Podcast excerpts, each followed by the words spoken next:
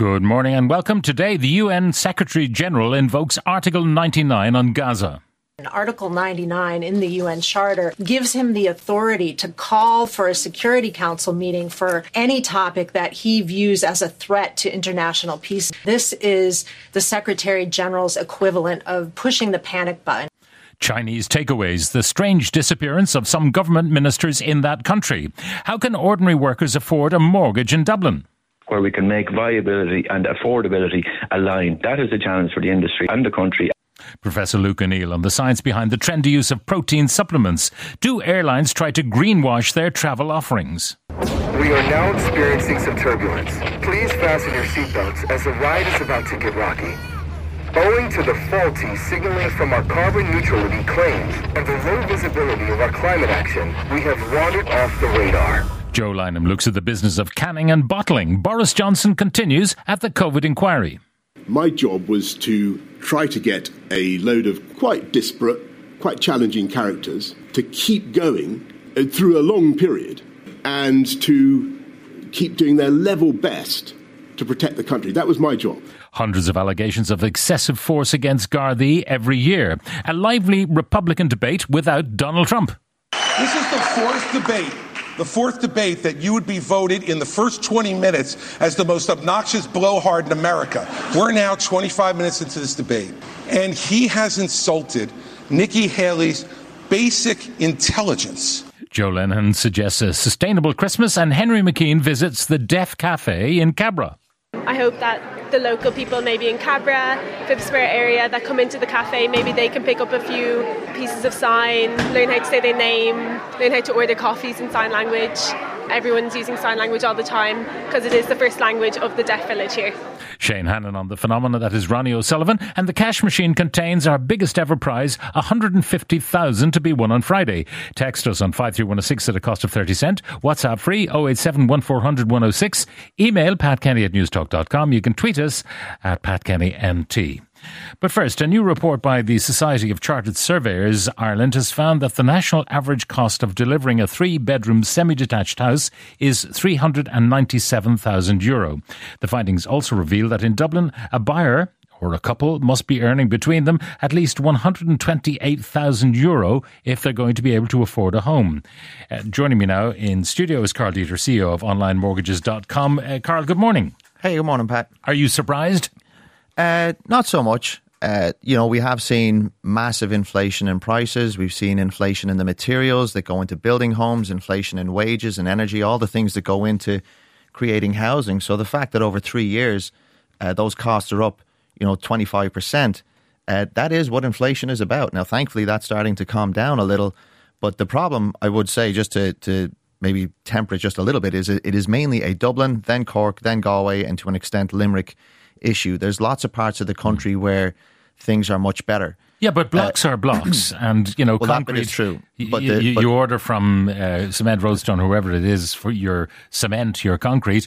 That has a price, and it doesn't matter whether you're in Leitrim or in... It has been going up, and the things that affect prices are crazy. Like timber prices up about 10 times in the last 3 years, and now there's stuff that affects it that you never think is going to have an impact. Like Brazil just sent troops to Guyana because Venezuela might be taking part of that country, and we get half our plywood from there. And plywood's a core thing for concrete, for housing, for also...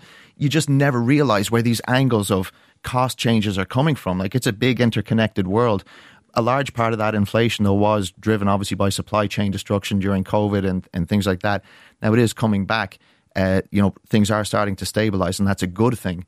But it does mean that obviously we have this ongoing price issue, and it's really difficult to deal with. And it's quite confounding because the way that we can kind of solve for it societally is really just to throw money at it. But throwing money at it to an extent is almost like putting fuel on the fire. And that, when I say throw money at it, that's because the schemes and the incentives that are there to help people tend to be financial ones. The kind of things that feed into the price. For example, our standards are now quite high. I mean, most houses that are built, they've got to be at least B-rated and ideally A-rated houses. Yeah, well, the prices are higher and the standards are higher. So, I mean, you are actually buying something better in that sense. Yeah. So, like, it's the same way that... No, I'm wondering how builders cut costs because they are in the business of selling.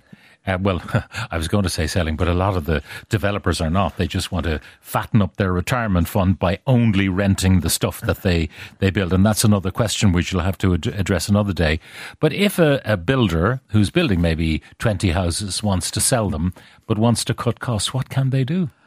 Well, because they won't sell them if they're not affordable. Yeah, so you have to get a thing called a product sheet for every single item that goes into a house now, and that's covered under the Building Control Amendment regulations. And that means that there's actually a higher level of administration on top that can say every nut, every bolt, every handle, everything, and whether it's, you know, quality rated, etc. And so there's no way around that. So you can't just like put some kind of trash products in. Now, you could put products in that might turn out to be faulty or where they're like recalled or something, but you can't do it intentionally. So that's a good thing. Our standards are high, the housing is good, but it is expensive. And when they're saying that you have to make 120,000, you know, I would again get back to the idea that full-time average wage in this country is around 45,000. People tend to buy as a couple. That's 90 grand. You know, if you're living in the cities where this is the biggest problem, full-time average wage tends to be quite, you know, further up from that. And so if you're above, you might be shy. I mean, it's a borderline, isn't it? Oh yeah, but you see, if you're above average, you can choose to rent or you can hope to aspire to home ownership. If you're below average, you might say average wage, I should say, not like average as a person or something in case people misconstrue. If you're below the average kind of income, you might say, look, I'm going to have to rent, or I'd like to own one day, but I'm going to have to save and, you know, saving and renting are a problem. Well, they're incompatible objectives at the moment because the rental market is so tight and so expensive. But you do see as people go through their life that as they get older, they tend to earn more. And what's happening now is that point where you hit that kind of in the pocket of being able to afford a house because of where you are in the life cycle of your job is actually occurring later. And that's why you're seeing the age of first-time buyers become later. And it's impacting on other things like the age that women are having their first baby, the age that people get married at, the age that they're going to retire at. It's all being pushed out further and further. So there's a lot of knock-on effects involved. I mean, a solution, given that we are, it appears, flush with cash, is just to build social housing. In other words, that people who might not have thought that they should be living in social housing, always aspired to own, might have to say, well, actually, I'm going to have to be on the housing list and I'm going to apply for an apartment. And many of them are built really superbly now. I mean, the difference between a privately sourced one and a publicly sourced one in terms of quality is in... Yeah, look, if we thought that the state, like, I mean, if we genuinely believe the state was a good custodian of housing, I mean, you can't look at their past record for a start because it's atrocious. So on that instance, it fails instantly.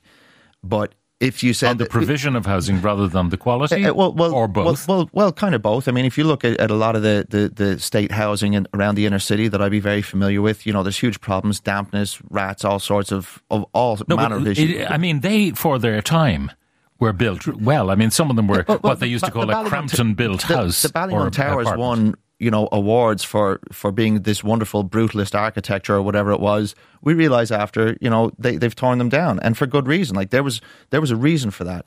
So I think it's just important to say. But hang on, there is an issue with what they do. For example, in Ballymun, they built the towers, which were built to the standard of the day and built well enough to get an award or two. But then they left the people bereft of any kind of facilities.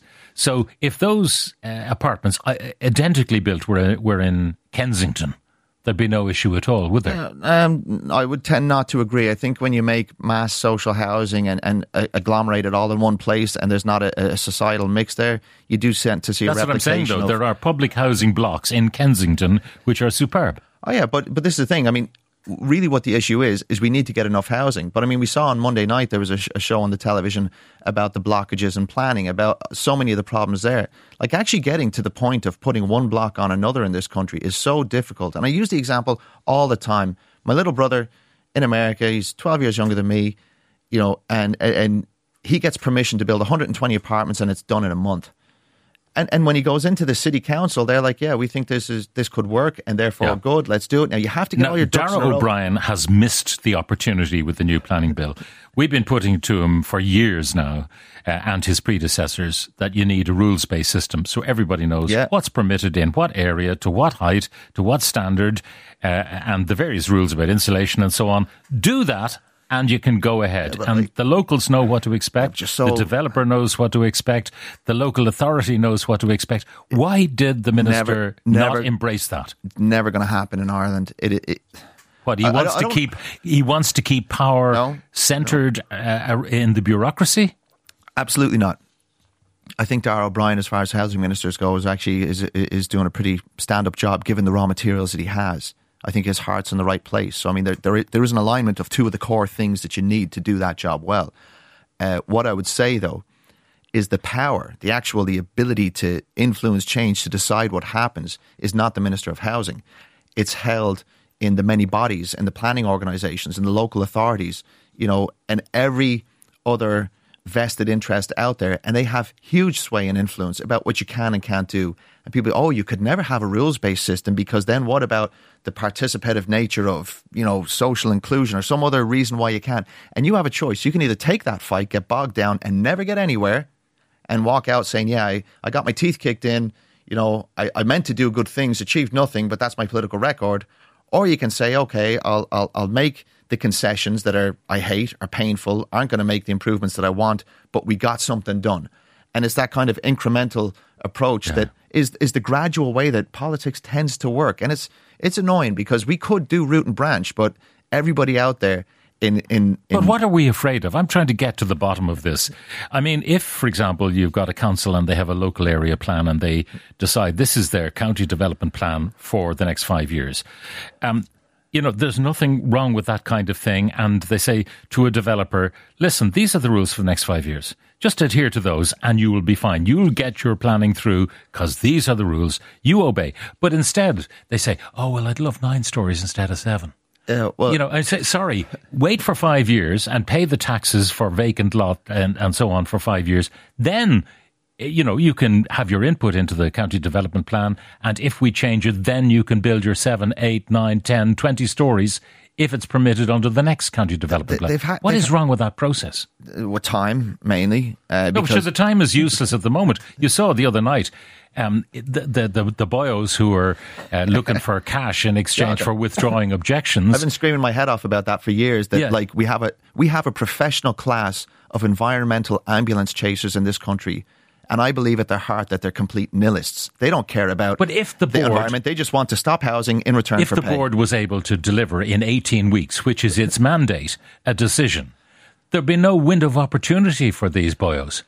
Again, that gets back to that whole idea of root and branch and rules-based changes, and it doesn't exist in other countries. Our problems, to an extent, are particular to this nature because in other countries they don't delay development of housing by years at a time. But getting back to the how, the why, is it we have had places where you could say, this is the rules and if you stick to it, you can build. They're called strategic development zones. But getting those into play can sometimes take 10 years. And that's why I'm talking about that issue of time, is that for us to adapt anything to being the best in class, it takes a long time. We're looking at the Glass Bottle site. You can look at, any number of state-owned sites where they've been zoned for housing or something meant to happen for years, or Devaney Gardens. The list is literally endless. Mm-hmm. And so the why. And the why is that the Minister of Housing doesn't have the power that I think most people believe they have. And there's so many different moving parts and so many that will resist any level of change whatsoever that you're effectively, you're castrated from being able to do it correctly. Some of the texts that are coming in, and this one, they've overcomplicated the production of buildings as well. We shouldn't be using concrete in this day and age. This is all the wet work, which is very expensive now, block on block, and still done the same way it was in the 1600s. So why are we doing this when you can have prefabricated construction? Is it that the building industry just is not getting with the program? Because I watched programs like Grand Designs and so on. I watch lots of these programs. And there are other ways of building much faster. Yeah. And why do we not embrace these? We do.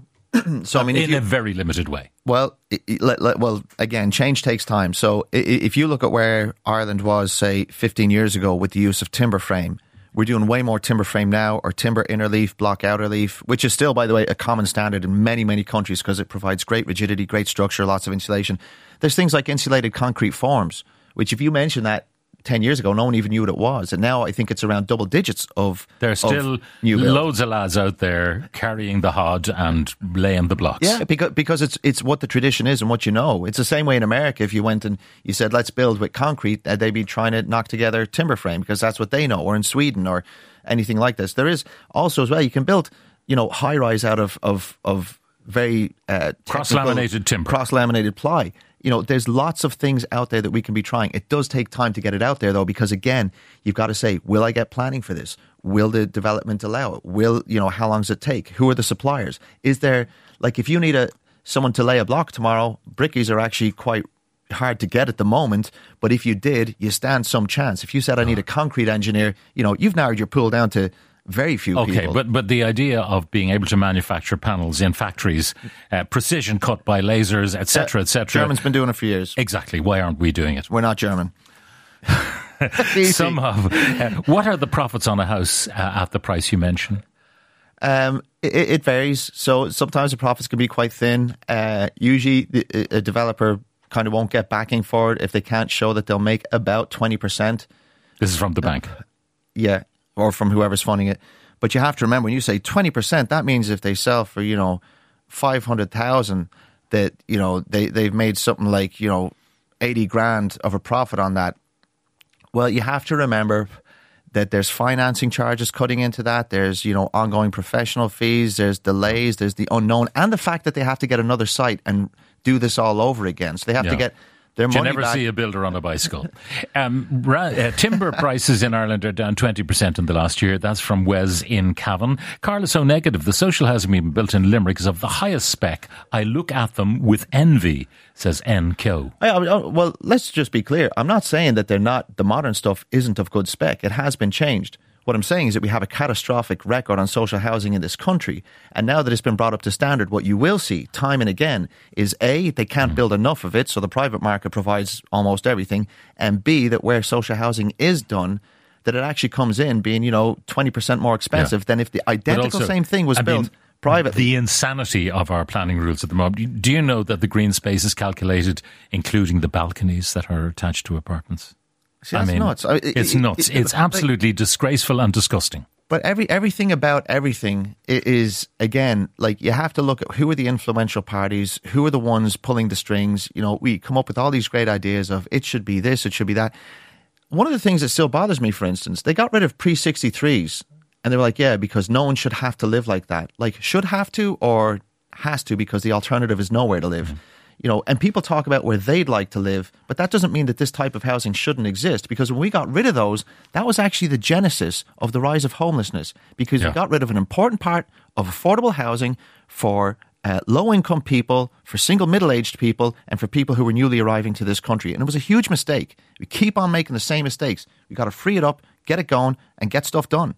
And the other big bugbear of mine is building to rent, where you can't buy anything anymore, certainly in my part of the city. Anyway, Karl Deeter, thank you very much for joining us, CEO of OnlineApplications.com, or is it OnlineMortgages.com, or both? No, it's just OnlineApplications.com. Yeah, we're the mortgage software that you know, about like 40, 50 brokers around the country use. And in fact, I should talk to you sometime, because we actually have really good live data on what's happening in the mortgage market. We'll do that the next time. Karl, thank you very much for joining us. Now, if you're saving for an apartment, this might help. The Pat Kenny Show with Aviva Insurance. Weekdays at 9 a.m. on News Talk.